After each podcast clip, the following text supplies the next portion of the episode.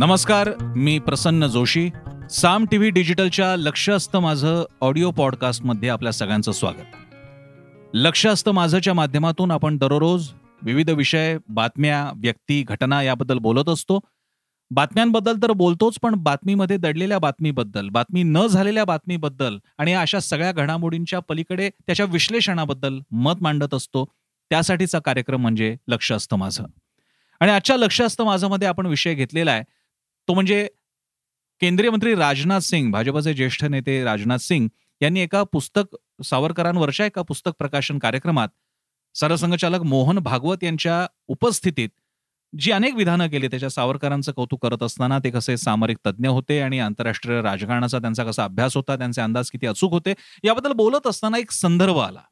आणि त्या संदर्भावरून संपूर्ण देशभरात रान माजले वादाचं रान पेटलेलं आहे आणि तो संदर्भ असा की सावरकरांनी त्यांच्या हयातीत जेव्हा त्यांना अंदमानचा कारावास भोगावा लागला त्यावेळी त्यांनी जी दयापत्र दया क्षमा याचना किंवा त्याला आपण म्हणून दयेचे अर्ज केले होते ब्रिटिशांकडे ते गांधीजींच्या सांगण्यावरून केले होते स्वतःहून केले नव्हते स्वतःसाठी केले नव्हते गांधीजींच्या सूचनेवरून केले होते अशा आशयाचं विधान त्यांनी केलं. आणि यावरून जोरदार वाद पेटलेला आहे तो वाद सावरकर भक्त सावरकर विरोधकांमध्ये तर आहेच पण त्याला एक वेगळी किनार अशी सुद्धा आहे की गांधींच्या सांगण्यावरून काहीतरी सावरकर करतील. याच्यामुळे सावरकरांच्या महत्तेसाठी पुन्हा आम्हाला गांधीच आणावे लागतात. हा एक वेदनेचा सूर सुद्धा काही सावरकरवाद्यांकडून हिंदुत्ववाद्यांकडून उमटतोय.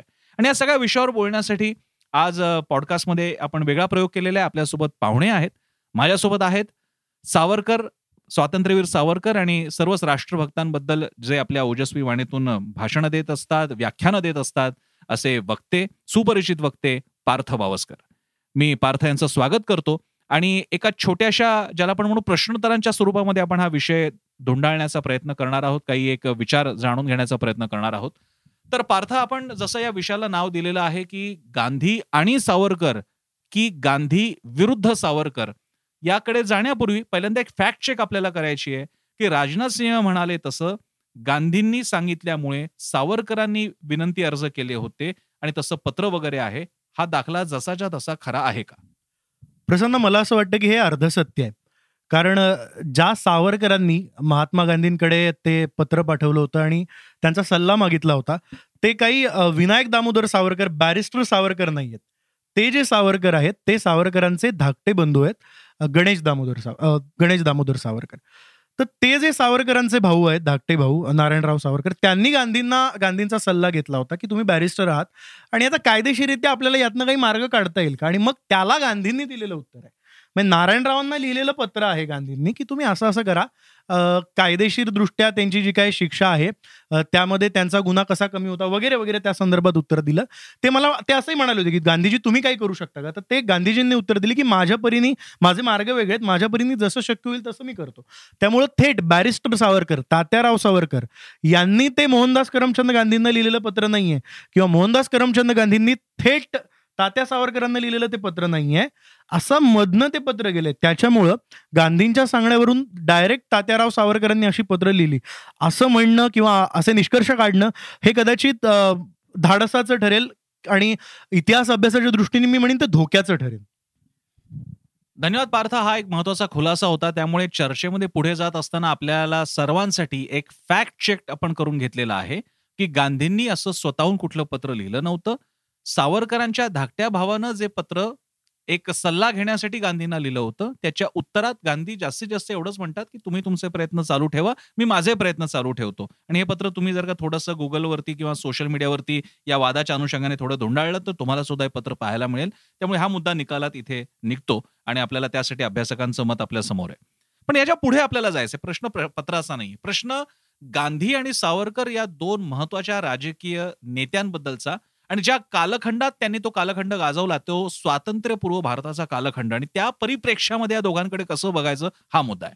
आणि म्हणून मी पुन्हा पार्थकडे जातो की पार्थ आपल्याला जेव्हा हे दोन व्यक्तिमत्व समोर येतात आणि आता दोन राजकीय वेगळ्या राज एक म्हणजे एकीकडे काँग्रेसची विचारधारामध्ये गांधी अशी मानली जाते आणि भाजपची आहे ज्यांचे त्यांचे मुख्य चेहरा आता त्यांचा सावरकर बनत चाललेला आहे. या दोन व्यक्तिमत्वांकडे परस्पर विरोधाभासी मानायचं का दोन्ही संगनमतात सहमतात होते? कसं मानायचं ना आणि म्हणायचं का विरुद्ध म्हणायचं? मला असं वाटतं की आपण थोडासा फरक केला पाहिजे. कारण वैयक्तिक आयुष्य सार्वजनिक आयुष्य म्हणजे राजकीय आयुष्य या दोघांमध्ये जर आपण फरक केला ना तर हे कोडं चटकन सुटेल. कारण इतिहास जर आपण तपासला तर आपल्याला अनेक संदर्भ असे सुद्धा दिसतील की ज्याच्यामध्ये स्वतः सावरकरांनी गांधींच्या प्रकृतीबद्दल उत्तम उद्गार काढलेले आहेत किंवा कस्तुरबांचं निधन झाल्यानंतर सावरकरांनी स्वतः अगदी दुःख व्यक्त करणारी तार लिहिली किंवा गांधी उपोषणाला बसलेले आहेत आणि आता ते उपोषण सोडेनात म्हणून सावरकरांनी गांधींना विनंती केली की बाबांनो तुमचे प्राण या देशासाठी महत्त्वाचे आहेत तुम्ही उपोषण सोडा. वगैरे वगैरे अगदी वैयक्तिक पातळीवर किंवा सावरकर सावरकरांनी एक आठवण लिहिली आहे की ते जेव्हा त्यांच्या अगदी तरुण वयामध्ये उभारीच्या काळामध्ये लंडनला होते इंडिया हाऊसमध्ये तेव्हा तिथे गांधी कसे यायचे आणि मग गांधींची आणि माझी तिथे गप्पा कशा व्हायच्या वगैरे वगैरे. इव्हन सावरकरांनी आयोजित केलेल्या एका कार्यक्रमाला सुद्धा गांधी उपस्थित होते बरं का.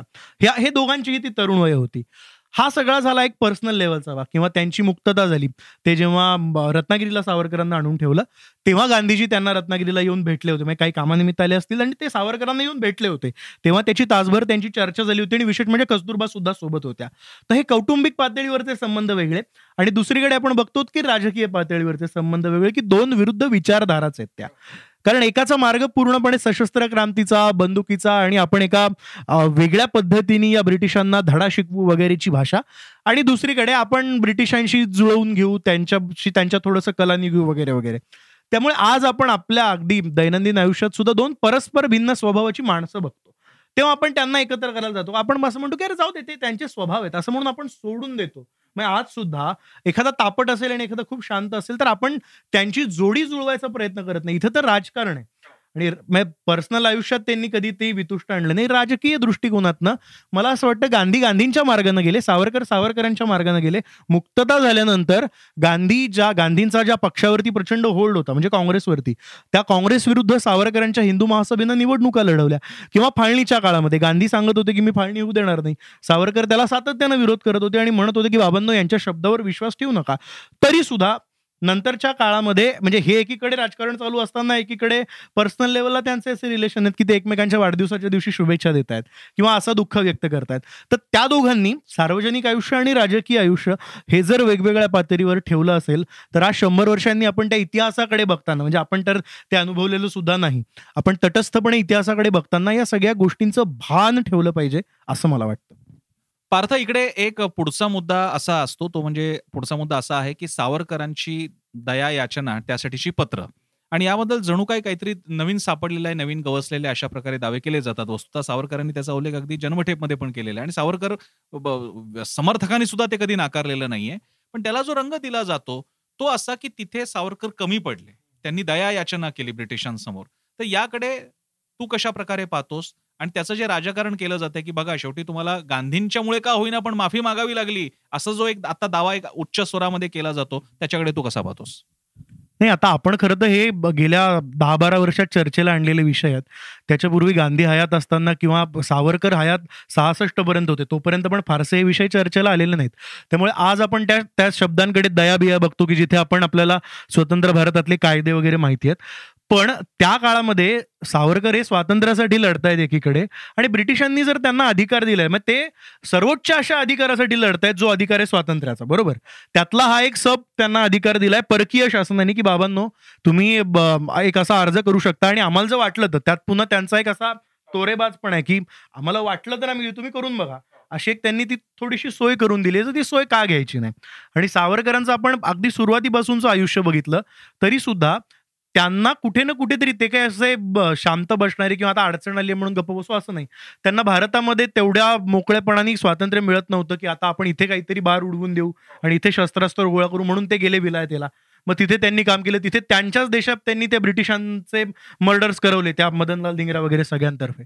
आणि मग नंतर जेव्हा पकडलं तेव्हा पण त्यांनी उडी मारायचा प्रयत्न केला. म्हणजे सुटका. आपण त्यांचं पूर्ण चरित्र बघितलं तर ते सुटकेसाठी सतत प्रयत्न करतात. त्यांना अडकून नाही राहायचं. ती स्टॅग्नन्सी नकोय त्यांना. तर मग पन्नास वर्षांची शिक्षा झाली आहे आणि जर मला अधिकार आहे मी सुटका मागू शकतो आणि मी थोडीशी तडजोड करून जर मी बाहेर जाऊन आणखी चांगलं काहीतरी काम करू शकतो की जे माझ्या देशासाठी महत्वाचं आहे तर ते मी का करायचं नाही?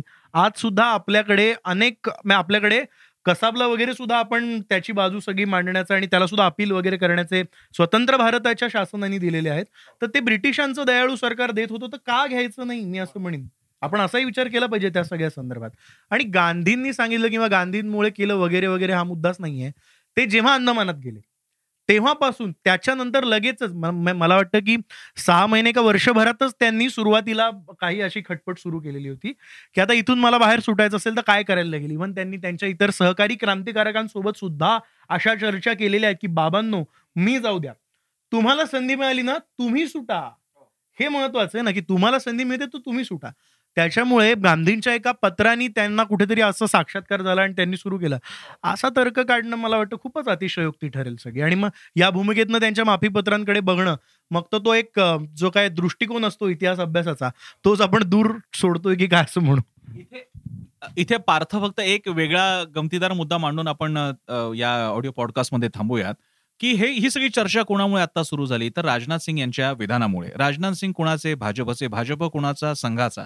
आणि संघाच्या जेव्हा संघ सुरू झाला आणि त्याच्यानंतर संघ विश्व माफ करा हिंदू महासभा सावरकर ही एक पॅरल लाईन चालू असताना सुद्धा त्या दोघांमध्ये तसं सहकार्य किंवा एकत्र जाणं निवडणुकांचं राजकारण असो किंवा चळवळीचं राजकारण असो तसं काही सौहार्द नव्हतं.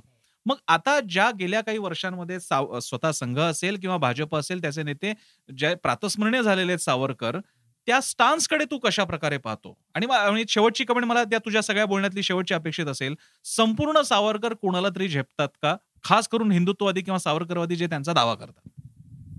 संपूर्ण सावरकर झेपले आहेत असा दावा मला वाटत नाही फार जण करत असतील आणि करत जरी असतील तरी ते जे करतात त्यांना मी फार धाडसी म्हणेन. कारण संपूर्ण सावरकर संघाला पचलेत का किंवा संपूर्ण सावरकर सावरकर भक्तांना पचलेत का? किंवा सावरकरांच्या कुटुंबियांना तरी किंवा तत्कालीन समाजाला संपूर्ण सावरकर पचलेत का? हा एक फार वेगळा मुद्दा आहे.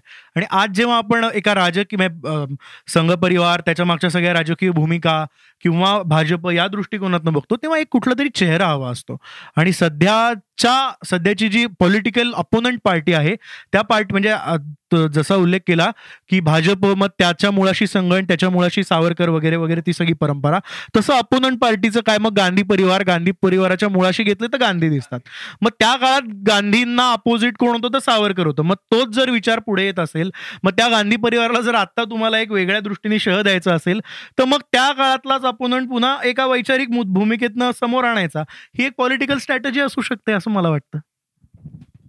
पार्थ असं असेल तर ह्या फारच वेगळं वळण देणारा चर्चेचा विषय ठरेल. कारण तू आता ज्या जे सूत्र रूपानं सांगितलेलं आहे त्याला थेट विधान केलेलं आहे ते म्हणजे असदुद्दीन ओवेसींनी. आणि ते म्हणालेले आहेत की भाजपाला सावरकरांनाच राष्ट्रपिता बनवायचं आहे. पण त्याबद्दलची चर्चा नंतर कधीतरी करू. पण तुर्तास पार्थ तुम्ही वेळ दिला या आपल्या ऑडिओ पॉडकास्टसाठी. त्यासाठी खूप खूप आभार. तर आपल्या श्रोत्यांनो श्रोत्यांना विनंती की जर का हा पॉडकास्ट तुम्हाला आवडला असेल आवडला नसेल तर दोन्ही विषयां दोन्ही बाबतीत तुम्ही आम्हाला कृपया तुमची मतं जरूर कळवा. तुम्ही माझ्या फेसबुकवरती याच विषयावरचा व्हिडिओ पॉडकास्ट सुद्धा आहे ज्याच्यात सुद्धा पार्थ होता. त्याच्यात तुम्ही खाली तुम्ही कमेंट्स लिहू शकता. तुम्ही स्वतःच्या फेसबुक किंवा ट्विटरवरती सुद्धा आम्हाला टॅग करून कमेंट्स लिहू शकता. आणि तुम्ही तुमची मतं माझ्यापर्यंत पोहोचतील. त्याचप्रमाणे मी स्वतः फेसबुक इंस्टाग्राम ट्विटरवर आहे. युट्यूबवरती आमचा चॅनल आहे. तो तुम्ही सबस्क्राईब करू शकता. आणि आमचा ॲप आहे जे डाउनलोड करू शकता. आमची वेबसाईट आहे Saam T V dot com. आणि सगळ्यात महत्त्वाचं म्हणजे आमची वाहिनी साम टी व्ही तुम्ही जरूर पहा वेगवान विश्वासार्ह आणि विविध बातम्यांसाठी. फक्त एकच ॲडिशन पार्थ तुला कोणाला जर का प्रेक्षकांना तुला काही विचारायचं असेल तुला टॅग करायचं असेल तर तू कुठे अवेलेबल आहेस? फेसबुकवरती मी अवेलेबल आहे. फेसबुक इंस्टाग्राम आणि ट्विटर या तिन्ही साईट्सवरती मी अवेलेबल आहे. आणि मेसेंजरवरती सुद्धा तुम्ही संपर्क करू शकता.